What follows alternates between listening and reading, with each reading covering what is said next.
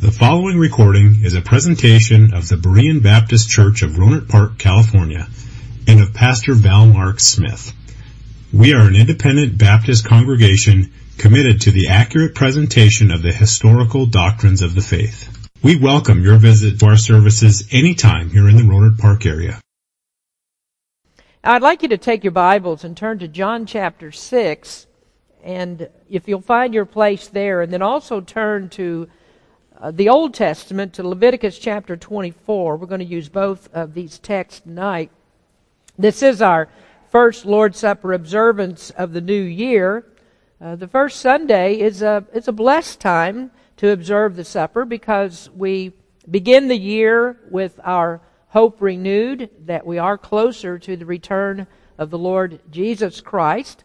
Paul said that we are to observe the supper until the Lord returns, which makes each time of celebration um, a time of expectation of the promise that the Lord gave before he left this world when he told his disciples, If I go away, I will come again and receive you unto myself.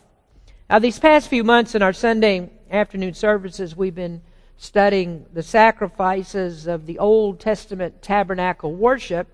And often I've said that studying the tabernacle is the most comprehensive view that we have of Christ in his work of redemption that we can find in Scripture. Uh, there's more of Christ revealed in types and figures here than there is anyplace else. And each of the sacrifices, combined with the understanding of Old Testament priesthood, opens up more and more of Christ's marvelous work. We see Christ in the sacrifices, and surely we have found him in the many nuances of the commandments for Israel's worship. And for our supper this evening, I, I thought that we would return to the tabernacle once again to see how there is a parallel picture of Christ as the bread of life, both in the Lord's Supper, of course, as you know, but also in the tabernacle worship. But before I go there, I want to return just a second here to the uh, to what I mentioned uh, about the Lord's return. Paul spoke of that in conjunction with the supper, and there is also a picture of Christ's return in the tabernacle. Both advents of Christ, the first and the second, can be found in the types, and we might expect that because of the comprehensiveness of the tabernacle's Christology. So, how do we understand Christ's return through the tabernacle? Well, interestingly, it comes through its location, that is, the way that it was situated each time that it was set up. Every time that they put the tabernacle up after it had been moved from place to place, they always put it up with the door facing east. Now, the sun rises in the east, and the sun rising in the east has always been a picture of a new day dawning or something new that will happen, a new beginning. And the scripture says that God's glory will come from the east. In Ezekiel's vision of the millennial temple, he wrote, And behold, the glory of the God of Israel came by the way of the east. Can you give me that uh, scripture there, Joshua? Please. There we go. Behold, the glory of God uh, the God of Israel came by the way of the east. And then in verse number four, it says, And the glory of the Lord came into the house by the way of the gate, whose prospect is toward the east. Jesus said that when he returns, that he will come from the east. In Matthew 24, verse 27, For as the lightning cometh out of the east and shineth even unto the west, so shall also the coming of the Son of Man be. There isn't anything in the tabernacle that's accidental. Nothing is wasted. There's a teaching in every line. Jesus is in every minute detail. Now, if you look at our text in John chapter 6, beginning in verse number 25, I want to uh, speak to you of another picture of Christ symbolized in both Old Testament and New Testament worship. John 6, verse number 25. And when they had found him on the other side of the sea, they came unto him they said unto him, Rabbi, when camest thou hither? Jesus answered them and said, Verily, verily, I say unto you, ye seek me not because ye saw the miracles, but because ye did eat of the loaves and were filled. Of course, there he's referring to the feeding of the 5,000. He says, Labor not for the meat which perisheth, but for that meat which endureth unto everlasting life, which the Son of Man shall give unto you, for him hath the Father sealed. Then said they unto him, What shall we do that we might work the works of God? Jesus answered and said unto them, This is the work of God, that ye believe on him whom he hath sent. I'll stop there for just a minute. That, that phrase, this is the work of God, is interpreted variously. Uh, I think that a good interpretation of it is this is the work of God means that this is the work that God does. That you believe on him who has sent. In other words, it is God who gives us faith. Verse number 30, they said therefore unto him, What sign showest thou then that we may see and believe thee? What dost thou work? Our fathers did eat manna in the desert. As it is written, He gave them bread from heaven to eat. Then Jesus said unto them, Verily, verily, I say unto you, Moses gave you not that bread from heaven, but my Father giveth you the true bread from heaven. For the bread of God is he which cometh down from heaven, and giveth life unto the world. Then said they unto him, Lord, evermore give us this bread. And Jesus said unto them, I am the bread of life. He that cometh to me shall never hunger, and he that believeth on me shall never thirst. Now, if you'll turn to Leviticus chapter 24, and in verses 5 through 9 of this chapter are directions for baking showbread that was to be displayed in the tabernacle. Leviticus 24, verse number 5. And thou shalt take fine flour and bake twelve cakes thereof. Two tenth deals shall be in one cake. And thou shalt set them in two rows, six on a row, upon the pure table before the Lord. And thou shalt put pure frankincense upon each row, that it may be on the bread for a memorial, even an offering made by fire unto the Lord. You might want to just underline that if you're prone to do that in your Bible. An offering made by fire unto the Lord. Every Sabbath he shall set it in order before the Lord continually, being taken from the children of Israel by an everlasting covenant. And it shall be Aaron's and his sons, and they shall eat it in the holy place, for it is most holy unto him of the offerings of the Lord made by fire by a perpetual statute. I'm not going to go there now, but if you want to make note of the reference, you can find the instructions for making this table of showbread uh, that holds the bake loaves. That's in Exodus 25, verses 23 to 30. Exodus 25, 33 to 30. I want to show you a picture of the table that we're talking about where the showbread was put.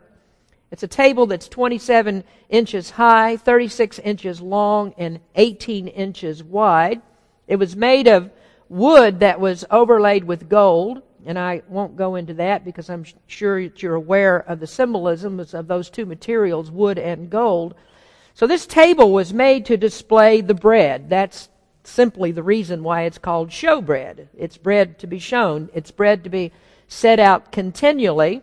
Also called the bread of the presence, which in the Old Testament worship is just a beautiful emblem that Christ is always present with us.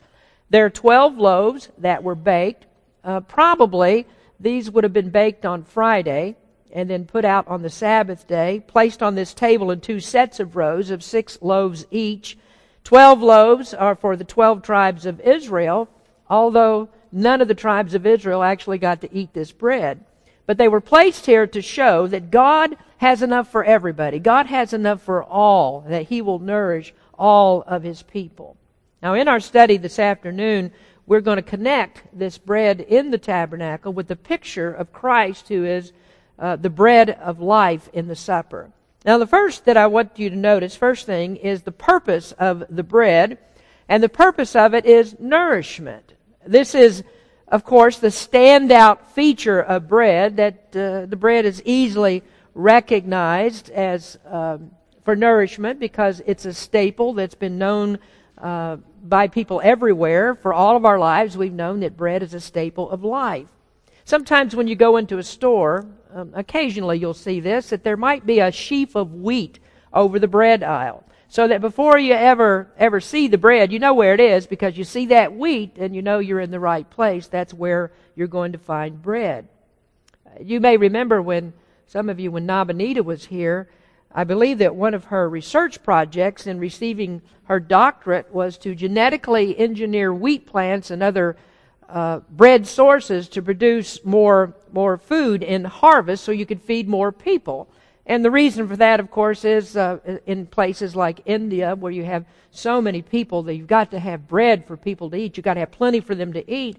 And you can uh, you can do without a lot of things. You can take a lot of things away from people, but you don't want to take away their bread. That makes for very unhappy people. If you've ever been on a no carbs diet, you may have decided you're going to stop eating bread. And so you're left scratching your head sometimes. What am I going to eat? I mean, once, once you take away bread, what do you eat? I mean, you go to In-N-Out and you can order uh, a hamburger wrapped in lettuce, but who wants that? I mean, that, some of, some of you do. Jim, you, Jim, of course, with his heart problems, he, he may want to do that, but you go to, you go to In-N-Out, you order a hamburger, uh, wrapped in lettuce, that's like committing sacrilege to the almighty hamburger gods. You just, you just don't want to do that. Hamburgers without bread are a joke. So I've reached the conclusion that diets without bread are sinful. That you can't be a Christian and be saved without eating bread. And that's just a fact of life. I can show it to you right here in the Bible. You gotta eat bread. So you, you, you want to do that. Now again though, uh, 12 loaves, these 12 loaves are baked they're put on the table of showbread, and this stood in the tabernacle on the north wall of the tabernacle. But none of the children of Israel could eat it. Uh, it was intended as priest food. Food they, they could eat it, but only them, which which turned out to be a, uh, an interesting conundrum when David and his men were starving when Saul was pursuing them. You may, I'm sure you remember this story. Jesus used the story of David from 1 Samuel 21 uh, when the Pharisees accused him of and his disciples of sinning because they'd been through the uh, wheat field and picked some ears of the wheat to eat. They accused them of, of sin. And Jesus brought up this story of David when he went to the priest at Nob, which is where the tabernacle was at that time.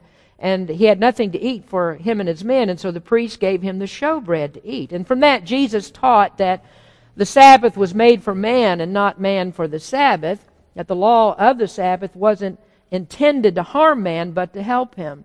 And you look at that in Scripture, and there's lots of places that I could go with it, such as do we save salamanders or do we feed people? Which is more important? Or what's best for man and his well being and his advancement? Is that we worry about birds that are nesting under a bridge, or do we build the bridge so that people can get where they need to go and get to their jobs and so forth? But that's another subject for another day.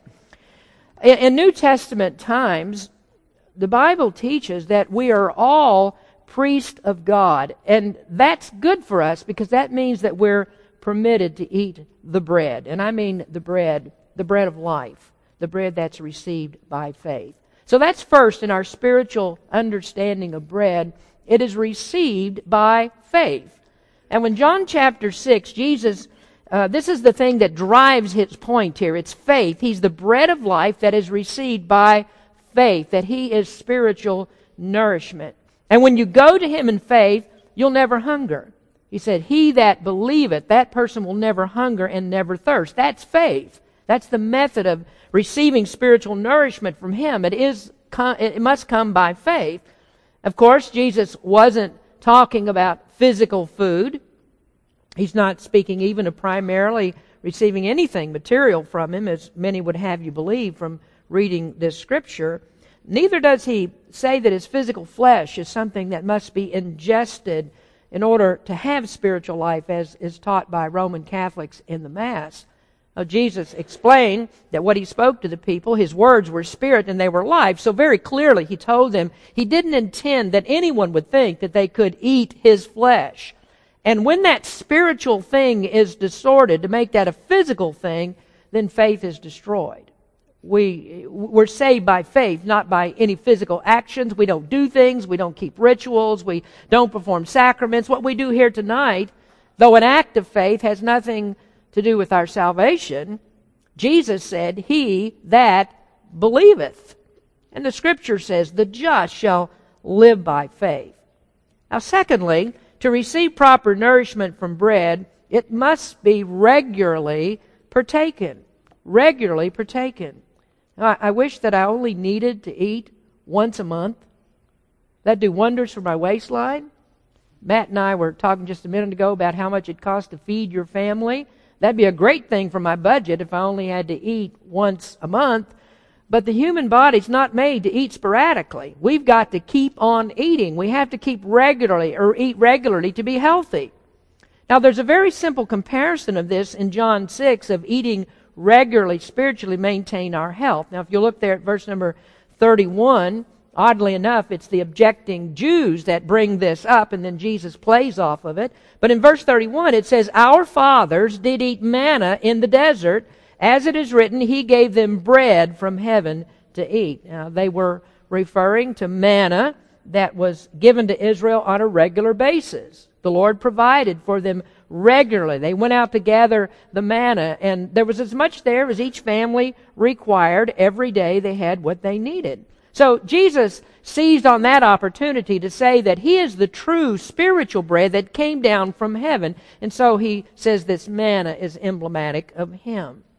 Then, as Israel ate manna every day, the disciples learned from this that they must partake of Jesus every day. That faith is not a one time event any more than eating a meal is a one time event. Faith is daily, faith is ongoing for God's people. Our faith is a persevering faith. It's by faith that we're kept securely every day in the grace of God. As Peter said, we're kept by the power of God through faith unto salvation. Now we do know this. We're justified once, only once by our faith. But faith that justifies is a faith that continues. It's a faith that goes through every day of our lives, and it's through that kind of faith that we're sanctified. It works throughout our lives, bringing us closer to God, to Christ. So we are obedient through faith, and that faith that purifies makes us holy as Christ is holy. So we, we've got to continue to, to live in faith. The just shall live by faith. In our Romans study, uh, we, we talked about the, that, that saying, the just shall live by faith. Paul said that in Romans, taking it out of the Old Testament. And to live by faith has two meanings. We live, that is, we're raised from spiritual death into spiritual life through faith. Faith is the instrument by which that takes place. But we also live by faith. That is, every day, that faith is ongoing. Every day we live in that faith as we get closer and, and live for the Lord. So just as we eat every day to live physically, we must feed on Christ every day to live, live spiritually. So you might ask, well, how do we do that? I'm glad you asked. Uh, God provides a way for us to do it. He does it through His church. He does it through the communion of His church, His people coming together. We come together here to feast on the words of Christ in sermons that are preached. So I hope that when you come, there's been a satisfying meal that's been prepared in the sermons, and I hope that you taste and see that the Lord is good. But not just what you hear from me, the Lord also gives you a way to eat and to be nourished because He has given you the same Bible that I use. All the ingredients for a sermon are taken right out of here, right out of God's Word, and every one of you has a copy of it. And so you can be a good cook too.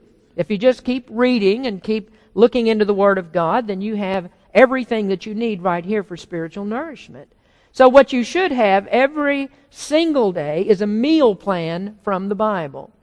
This is why we give you a one of these little sheets that has a, a Bible reading plan to read through your Bible in a year. You don't have to use that, but I do suggest that what you do is make sure that you do have that meal plan, that, that you do get into God's Word regularly every day and feast on God's Word. Now, there are many analogies that I could use on this particular point, talking about daily eating, but I need to save some time. Let me save time by getting down to the business at hand for this evening, but I don't want you to save time. I want you to take the time uh, to, to read God's Word and to study it and make it uh, useful in your life. I, I'm blessed that, of course, that I have a job that puts me in the middle of Bible study every day. It's not unusual for me to, to be in the Bible. I have to do that every day. And I, and I hope that as I do that, I begin to get fat in God's Word. Now, you can choose to do that, or you can take a TV dinner. You can make it quick and easy and get through it. And your time in God's Word would be like many preachers, because many preachers preach that way. You can tell the big difference between a sermon prepared in 30 minutes and one that takes hours and hours to prepare. There's a big difference in those. And so, uh, um, there are many fat preachers. Have you noticed? There are a lot of fat preachers, but unfortunately, they're not spiritually fat. That's, that's a problem. Now, let me expand for, for just a minute on an earlier thought uh, as our second observation this evening that the purpose of the bread is nourishment. And now, secondly, the participants of the bread. That this bread is for the fellowship of God's people. Who could eat the bread in the tabernacle? Well, we'll return there. It's only Aaron and his sons. They are the appointed priest of the Most High God. Now, today, that priesthood is gone.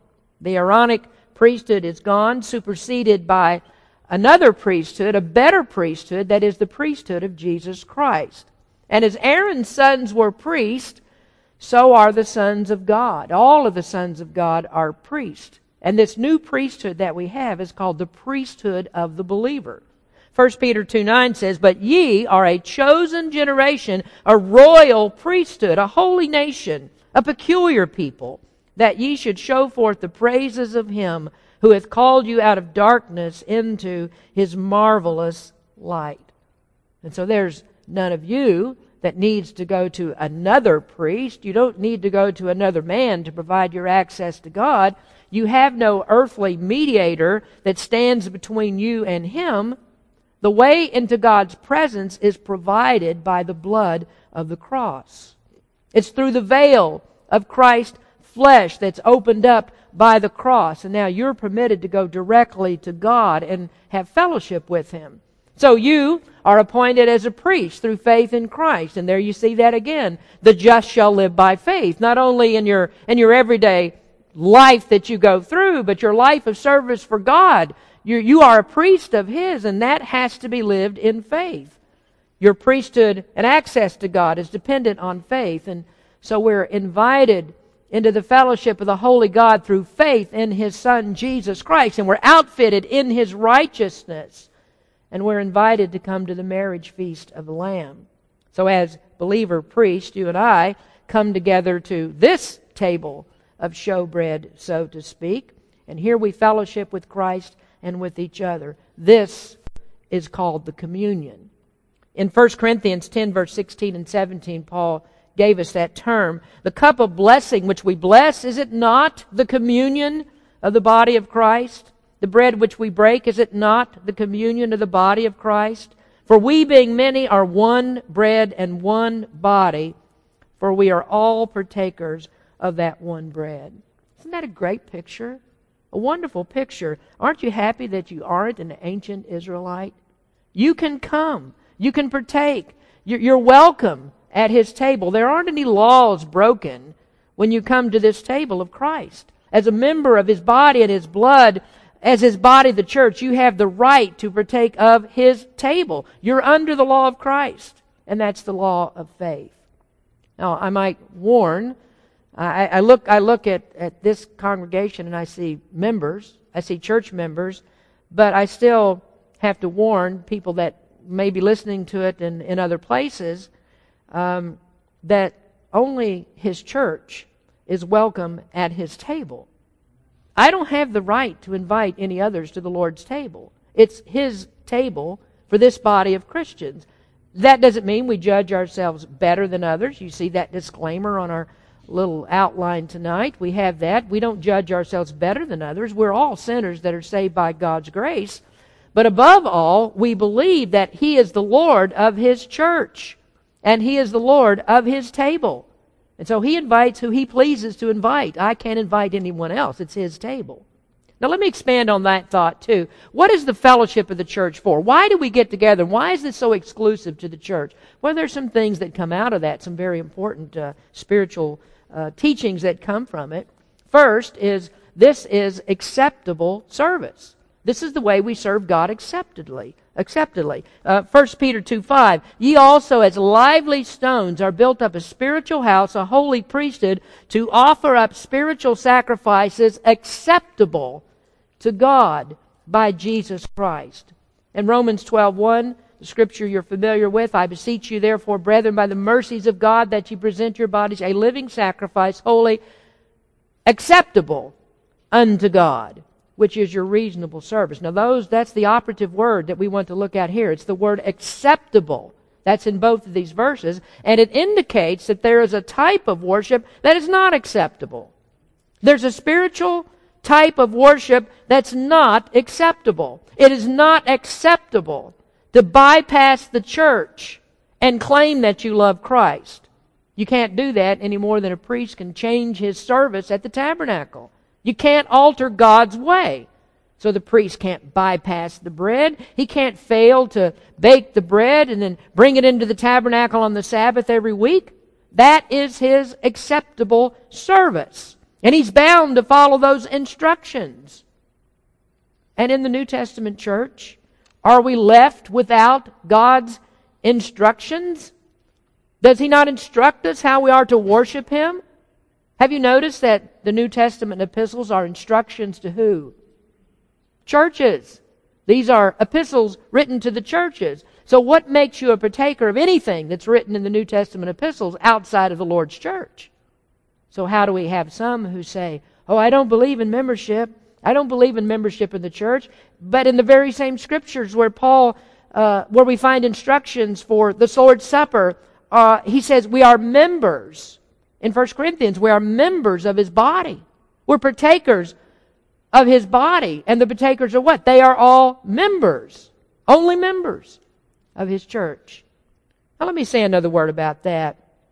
There are some who are members, and yet they think it's all right to bypass much of the quarterly attendance of the church and the other meals that are prepared from the Word, and then to show up for this part. Come here for this. Is that what we would call acceptable service?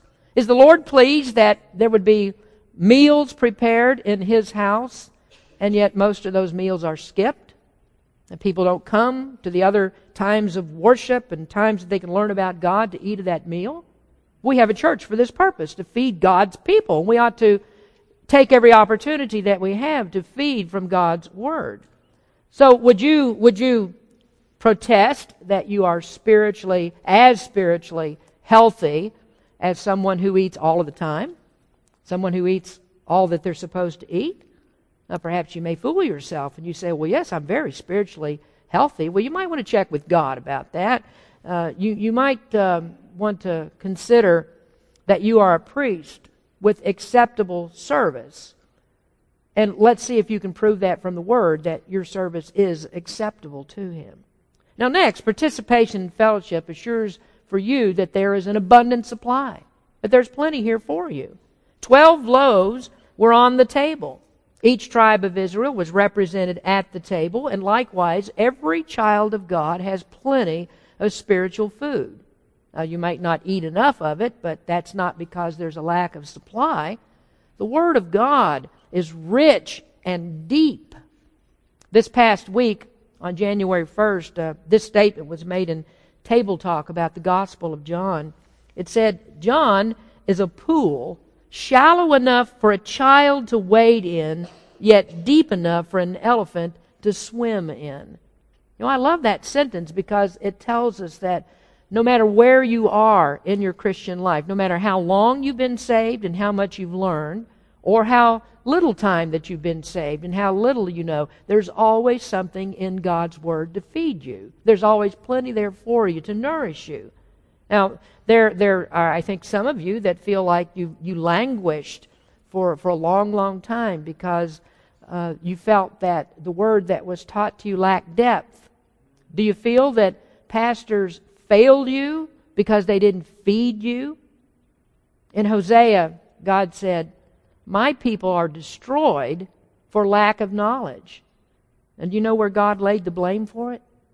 He laid it on the priests and the prophets that failed to give the people the truth, all the truth, that failed to feed his people. Is there more in the Bible than you knew was here? Is there? Is there more? Do you feel, well, I know Christ better now. I, I know salvation better now. I, I'm more grateful because my understanding of the Word of God and what Christ has done for me has been increased. The fullness of truth is opened up. And what can that do but to make us grateful people for what Christ has done? There's an abundant supply of truth. So why do we eat less than what God puts on the table? Why, why do most preacher want, preachers want to feed people appetizers and dessert when the main course is the meal? The main course is the meat of the Word of God. And so we can feast on that, the full, abundant supply of God's table. And when you do that, what do you expect is going to happen? And you feast to the full at God's table, what do you think will happen? Well, I would think that your energy would be increased, your spiritual energy, that you'd be charged up, and from there you would produce the third thing that we look at, and that's active service. That when you feast on the Word of God, you're, you're nourished spiritually, you grow spiritually, you're made stronger, which puts you into active service for the Lord. That's the third aspect of partaking of bread. It takes strength to go to work. Now you get full, but you don't do what most people do when they get physically full. You're, you're probably like me. You get really full. What's the first thing you want to do? Go to sleep. Go to the couch and go to sleep. Well, I promise you this that when you feast on God's Word, that's not going to be your reaction. You're not going to go to sleep. You can't sit on God's Word. God's Word nourishes you and fires you up. You know, like Jeremiah said, that's a fire in my belly. I've got to get that thing out. I've got to go tell somebody about this. And when you're feasting on the Word of God, it'll have that effect on you. So when the Word is properly appropriated, it gives you spiritual energy and makes you want to go. You can't sit down and sit still. Now, I can draw out another analogy uh, in the tabernacle on that point that in the tabernacle there were no pews, there were no chairs, there was nowhere for the priest to sit. He did all of his work standing and moving, and he'd better be moving. I'll explain that later when we get to the bells on the robe of the ephod, but he better be moving. Uh, his bells were always ringing because he was always serving. Now, the the spiritual importance of that is that the priesthood is work. You don't stop here. You don't lay down. You don't quit with this. You are a priest of Christ and you don't stop. This is what Jesus said in Luke 12. Who then is that faithful and wise steward whom his Lord shall make ruler over his household to give them their portion of meat in due season? Blessed is that servant whom his Lord, when he cometh, shall find so doing. Who is the servant that's blessed? The one that the Lord finds so doing. Now, this, this brings us then to the heart of the message this evening. The supper is about Christ, and the table of showbread is about Christ. So, how do we see a better picture of Him in the bread? Well, thirdly, we'll talk about now the, the process of the bread. That is the refinement of it. Making bread is a process. Coarse grain is beaten into flour. Chaff is blown away. The kernels are put between the millstones to be ground and crushed until they're fine flour. Jesus is the bread of life, and he was put through that process. There are two parts to making bread the grinding and the baking. So, first, we have that, that grinding process, and we can call this the sifting of the Savior. Jesus was put into the crunch of the millstones of God's wrath. Personally, of course, he needed no refinement, but he went through that grinding process for us. And he did that because if he didn't do it, then you and I would be put through it and we would not survive it. We would never make it through. He started the process by going through the temptation. Satan ground him in the desert though we know that the Holy Spirit was the one who led him there. And he wasn't ground to make him pure, he was ground to show that he was pure. He was wrung out, and yet there wasn't anything squeezed out of him that was an imperfection. Oh, he proved himself to be perfect in every detail. And neither was he ground to the point that he was broken and useless. What Satan could never do, he could never shake the faith of Christ, of Jesus in his Father. He could never render him useless for our salvation by working on him and getting him to reject the death of the cross. Satan couldn't break him. And so he tries to break us instead. He spends his time trying to tear us down and beat us up. In um, Luke 22, 31 and 32, Jesus said something interesting to Peter. He said, Simon, Simon, behold, Satan hath desired to have you that he may sift you as wheat. But I have prayed for thee that thy faith fail not. And when thou art converted, strengthen thy brethren. Satan tempts. He tries to grind us down. But we have a Savior who's already taken that grinding for us. He's been through the process for us, and then He prays that our faith will not fail. He intercedes to ensure that it won't. Well, I would ask you, are the prayers of Jesus, are they ever unanswered? No. Jesus never worries. I wonder this time, did I go through the Acts acrostic? Did I get that all right? ACTS, did I get all four of those? Jesus never worried about that. He never prayed a prayer that was not perfect. And so, what does the Heavenly Father do? He always answers His prayers. And so, the reason that your faith is a persevering faith is, first of all, because Christ gave it to you. And secondly, He intercedes for you. He ensures that your faith won't fail by praying for you. He prays without ceasing for you. Can you imagine that he would pray without ceasing? Or that he would cease, rather, and tell you to pray without ceasing? No, you know that he does things perfectly, so this is what he does for us. He continually prays for us that our faith won't fail, and it can't. Now, no doubt we all have our times of weakness. We can't see the end of our faith. Often we're weary and we fear that our faith will fail. We're just afraid that we're just not going to be able to hold out. But I, lo- I love the, the words of this song uh, that we've added to our, to our um, programs. When I fear my faith will fail, Christ will hold me fast. When the tempter would prevail, he will hold me fast. I can never keep my hold through life's fearful path, for my love is often cold. He must hold me fast. He will hold me fast. He will hold me fast, for my Savior loves me so. He will hold me fast. Our eternal salvation is guaranteed because Christ prays for us and holds us fast. The Savior was sifted, He was ground down, and in that process, He earned righteousness that is imputed to us by faith. Well, all that remains is for uh, to make the bread is to take the flour and to put the flour into the fire and to bake it. Well, did the bread from heaven, did he go through that as well? Is that part of his process? Well, indeed it was. So next we see the flame of the furnace. The flame of the furnace to bake the bread. A few years ago, our, uh, our ladies produced the Berean cookbook.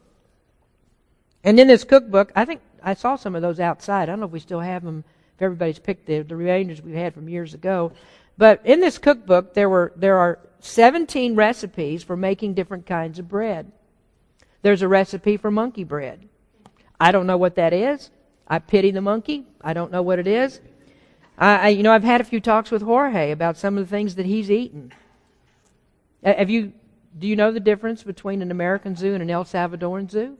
Anybody know? Let me tell you. America, uh, uh, uh, an El Salvadoran zoo, you, you see the cage, and you see the plaque, and it has the animal's name, and right underneath it has a recipe. So there's no there's no animals in an uh, El Salvadoran zoo. They've eaten them all. But in this Berean cookbook, um, all the bread recipes say, put the dough in the oven and bake to 350 to 425 degrees. Fire is needed to bake bread. I'm sure that Lisa um, used fire when she baked this bread. And you say, well, I wonder if she made a mistake because it didn't rise. Well, that's a whole other story about bread. No, she didn't make a mistake. Everything's just fine, so don't worry about that. But she had to use fire to bake it, put it into the oven to make sure that it bakes properly. And let me say that fire was needed to make the bread of life. When Jesus went to the cross, He suffered God's hell fire for everyone who believes. Now I want you to hear that again. He suffered God's hell fire. It was God who rained that down on him at the cross. Hell belongs to God, not to Satan. One of the most horrific errors of charismatics like Kenneth Copeland and Word of Faith preachers, maybe you didn't know this, but they have a doctrine that says that the atonement was paid to Satan. The atonement's paid to Satan, that Jesus was under Satan's wrath. No, Satan is a peon. Satan controls nothing. It was God that poured out wrath on his son.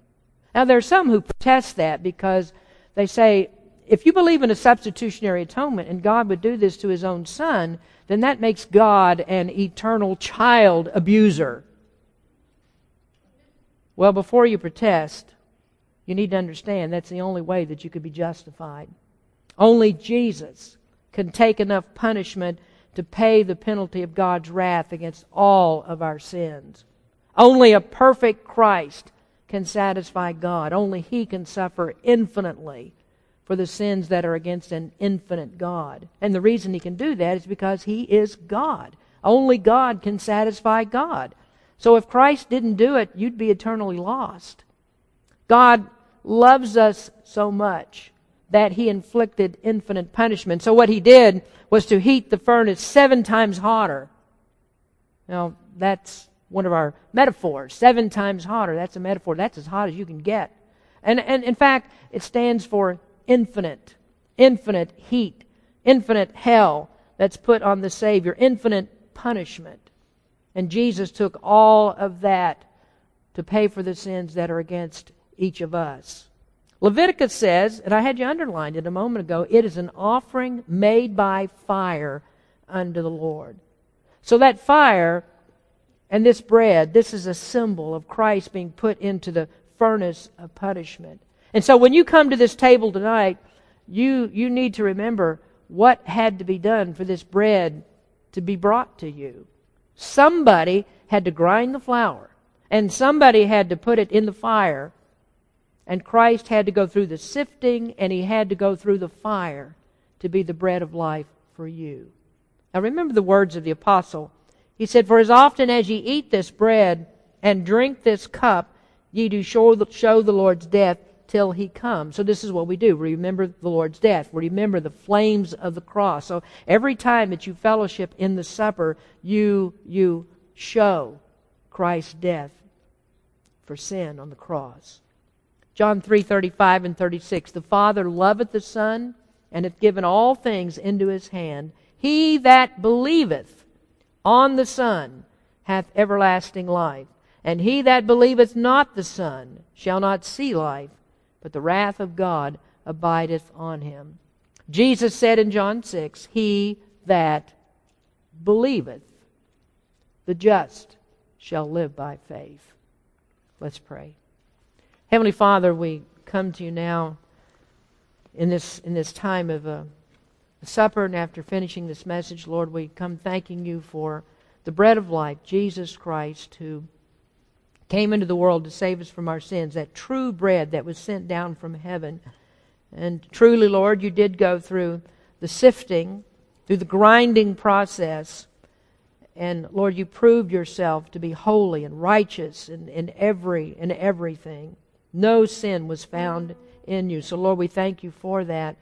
And then Lord, we we thank you that you were willing to go through that furnace of fire to suffer hell for us, a hell that we would suffer if not for the work that you did at the cross. So thank you, Lord, for what you do for us there, and we praise your name for it all. Lord, as we partake of the supper tonight, may we remember this beautiful emblem that we have the bread of Jesus Christ, the bread of life, who is our nourishment, our spiritual nourishment, and saves us from our sins. In Jesus' name we pray. Amen. Thank you for listening to this presentation of the Berean Baptist Church of Rohnert Park, California. If you would like further information about our church, please feel free to call us at area code 707-584-7275 or write to us at Berean Baptist Church, 6298 Country Club Drive, Rohnert Park, California, 94928. Additionally, you may visit us on the World Wide Web at www.bbaptist.org.